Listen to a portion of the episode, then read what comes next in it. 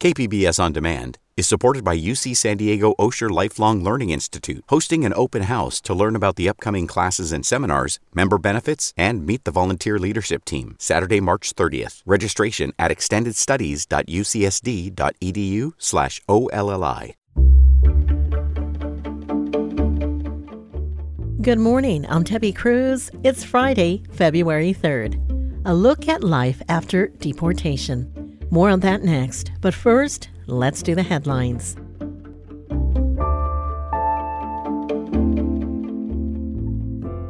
First Lady Jill Biden is in town. She's scheduled to visit a family health center's clinic this afternoon to talk about efforts to improve access to cancer screenings in underserved communities. And then she'll speak to military families at Naval Base San Diego. There, she's expected to speak about her Joining Forces initiative, which helps military families with jobs, healthcare, childcare, education, and more. Tomorrow, she will be visiting the Military Family Clinic at Veterans Village in Oceanside. Earlier this week, six of seven states that use water from the Colorado River agreed on a plan to cut back on water use. California was the lone holdout and submitted its own proposal. But neither plan saves the amount of water the feds say is needed. The plans come as the Bureau of Reclamation is looking for new ways to prop up the nation's largest reservoirs. Climate change is shrinking supplies, and states have been deadlocked over plans to reduce demand. The Bureau is expected to release its plan in the spring. SDG&E customers are getting some financial help from the California Public Utilities Commission. Regulators yesterday approved moving a natural gas and electricity climate credit from later in the year to this month. SDG&E says that takes $104 off a gas and electric customer's bill. While natural gas rates are down from last month, they are still higher than they were in December. And the sting of high prices is exacerbated by colder weather, which means people are using more. From KPBS, you're listening to San Diego News Now. Stay with me for more of the local news you need. KPBS On Demand is supported by the Museum of Contemporary Art San Diego, offering visitors to the La Jolla campus special exhibitions, collection galleries, coastal vistas, seaside dining, and more. MCASD.org.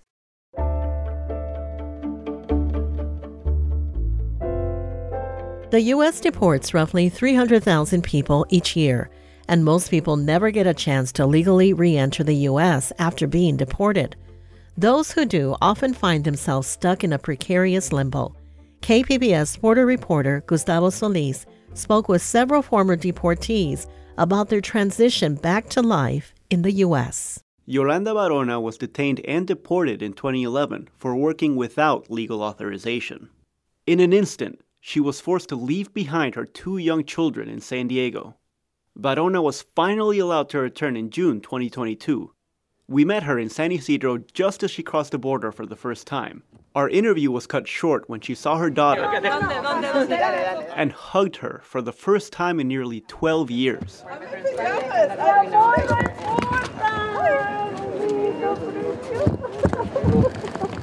A few months later, we caught up with Barona in her home in San Diego. She was still incredibly happy about being reunited with her children again. Para mí, esto es lo más maravilloso poder abrazar. For me, the most marvelous thing is to be able to kiss my children, to hug them, things that were denied to me for 11 and a half years. Barona is grateful to be back. She lives with her husband, Hector Barajas, also a former deportee, but their return, it just hasn't been what they expected. Estábamos, estábamos ah, sin casa, estábamos homeless, estábamos como... We were homeless, like people who don't have a place to live. That was our reality. And now we are grateful for this little patio and casita. She says landlords refused to rent to them because they had no credit history. They eventually got housing through Barajas' military benefits. It's unclear exactly how many formerly deported people are allowed to return to the U.S. KPBS asked multiple federal agencies, but none of them said they tracked this data. Robert Irwin is a professor at UC Davis. In 2017, he helped start the Humanizing Deportation Project. It was just after the record number of deportations during the Obama administration, and just as former President Donald Trump was regularly demonizing immigrants. And so some people imagined that they were just kind of criminals uh, or they were people who could easily readjust to life in in Mexico or wherever they were going because uh, that's where they were from. In reality, many consider the U.S. their home. Jack Aviles was brought here when he was six months old. He grew up in San Diego and joined the Marines. Then, in 2001, he was deported after being charged with possession of two unregistered firearms. He was allowed to return in 2019, but the shadow of deportation has stayed with him. I had to work, I had to work my social, I had to establish credit, I had to rent, I had to pay bills. So, so all that is like, yeah, we got our, our to return home, but we didn't have like opportunities like that. Like we had to find our own jobs, so we had to find our own struggle. So that Aviles lives in constant fear of being deported again. He says he mostly keeps to himself, avoids big crowds, and does everything he can to stay out of trouble, even when he's just walking across the street. I don't. I think about crossing the street. Am I jaywalking? Am I not? I mean, literally, that's how I'm very, very paranoid because I don't want to ruin it. Family members, including American citizens, aren't spared from the trauma of deportation. Michael Paulson became a single father of three young boys when his wife, Emma Sanchez, was deported in 2006.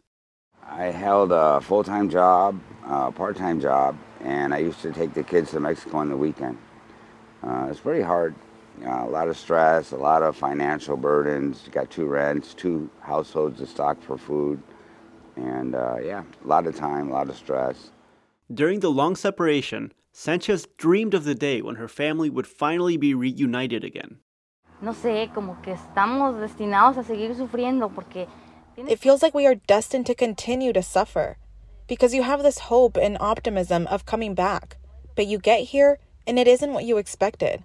In my case, my children grew up. To ease her pain, Sanchez goes through hundreds of old family photos she keeps in boxes.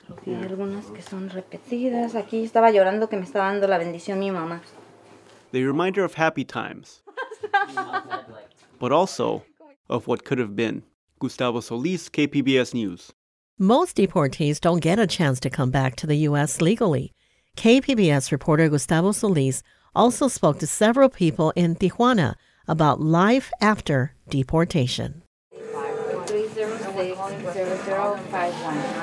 Ivan Hernandez works at a Tijuana call center. He likes the job because it makes him feel like home.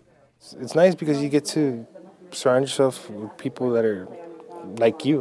One is used to, you know, talking English and, you know, having fun with people that can understand you that have been over in the States, and it's nice. Hernandez is a Mexican national who was brought to the U.S. as an infant. He grew up undocumented near Las Vegas. Most people hang up the phone right away, but every once in a while, he'll get a friendly customer. He's especially excited when it's a fellow motorhead. There was this one time when I had a phone call, and it was nice because I heard it. He was driving an engine, and I was like, "Oh, what kind of engine is that?" That's such and such. Oh, wow, I had it as a car similar to that. Hernandez hadn't planned on working in Mexican call centers, but when he became an adult in the US, he quickly realized that he had no hope of getting a legal work permit. So in 2011, he decided to self deport back to Mexico. It was either that or spend his life in the shadows. He's not alone among his coworkers at the call center. These jobs have become established landing spots for deportees. Their English skills are an asset, and wages there are three times more than what they would make in a factory. Daniel Ruiz started working in call centers 20 years ago. Now he owns one. Most of his employees are deportees. He knows exactly what they're going through because it happened to him.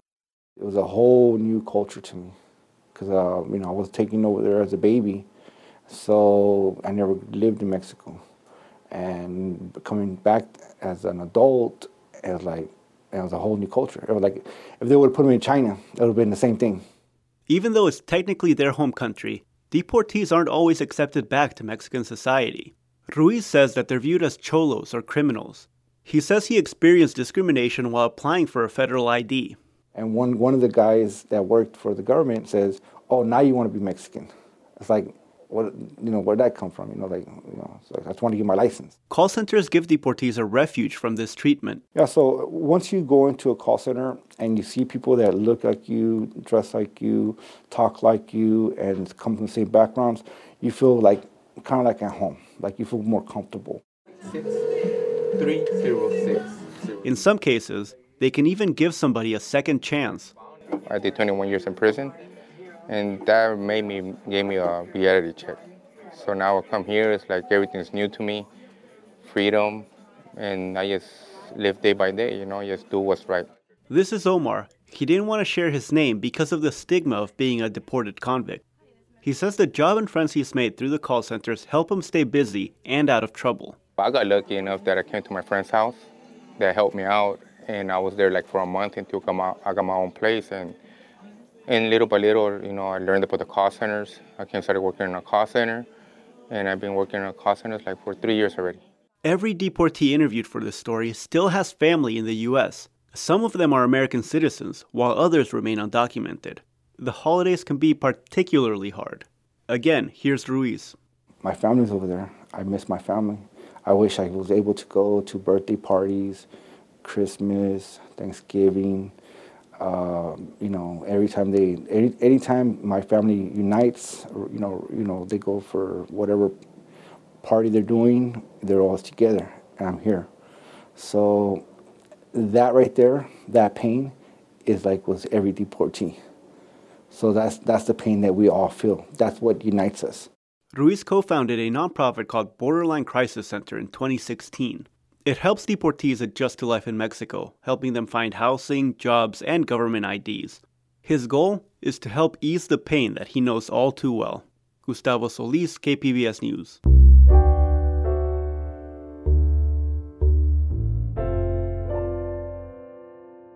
San Diego's premier rehab center for veterans is still under heavy scrutiny by lawmakers and oversight agencies.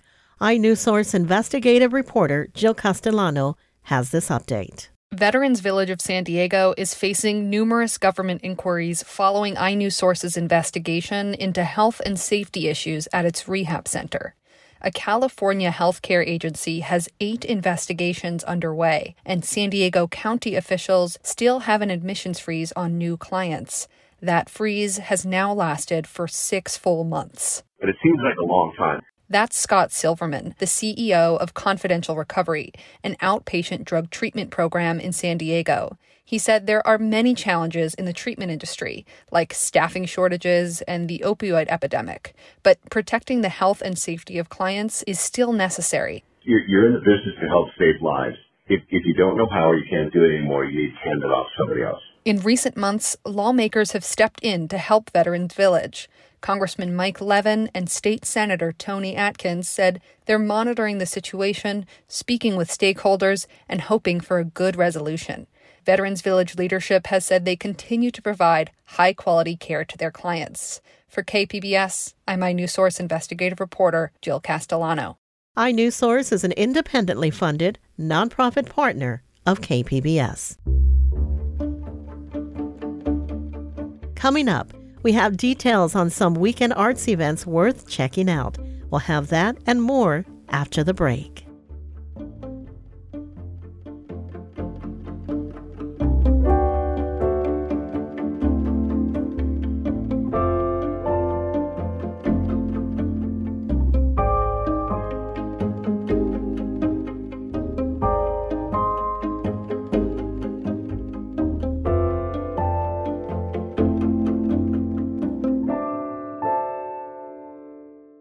KPBS On Demand is supported by Under the Sun Foundation, presenting the Candlewood Arts Festival in Borrego Springs, featuring temporary public art projects that engage community and place. March 23rd. More at candlewoodartsfestival.org.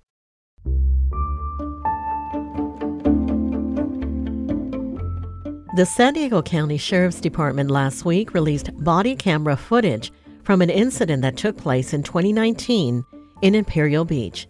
The video shows a deputy tasing Joe Young, a black man who had come to a sheriff's DUI checkpoint to pick up his son, who'd been detained for being an unlicensed driver.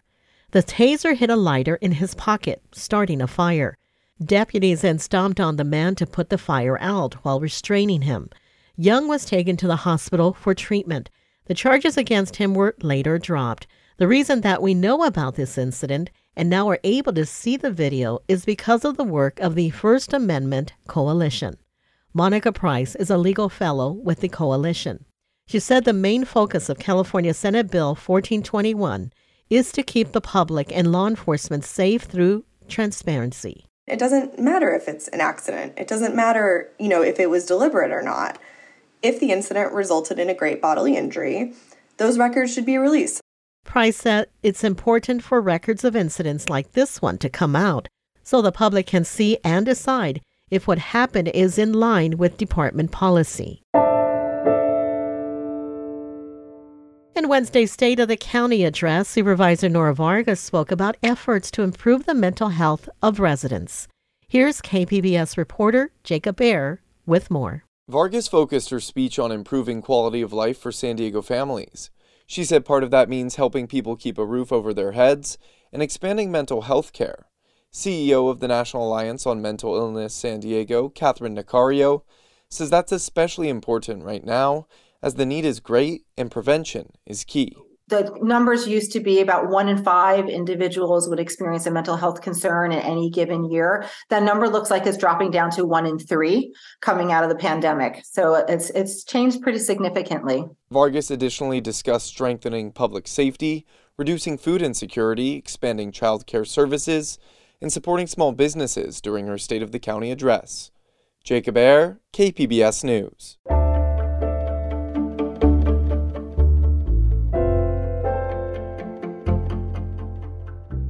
And before you go, we have some recommendations from KPBS's Julia Dixon Evans of weekend arts events to check out.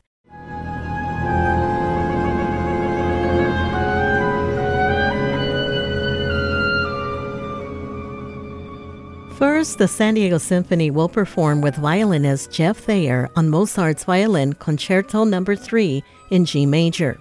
It will be conducted by 22 year old Tarmo Peltokoski. They'll also play works by two Finnish composers. This is a work by contemporary composer Kaija Saariaho.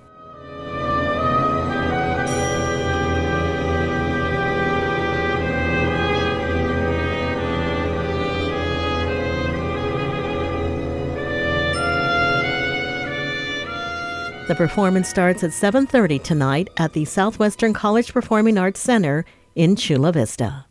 And if you want to check out some visual art, Electrification, Equity, and Efficiency is an ongoing series of events and workshops by six artists. The events are part gallery exhibition and part community education initiative about electrification and the future of power. It's being held every Saturday through February 18th. The group will hold free workshops, activities, and art making. Tomorrow's event is an introduction to San Diego community power and gardening with Grid Gal. It starts at noon at Art Produce in North Park. You can find more details about the arts events mentioned and more at kpbs.org/arts. That's it for the podcast today. This podcast is produced by KPBS senior producer Brooke Ruth and producer Emilyn Mohebbi. We'd like to thank KPBS editor Joe Guerin for helping out our team this week. As always, you can find more San Diego news online at kpbs.org. I'm Debbie Cruz. Thanks for listening and have a great weekend.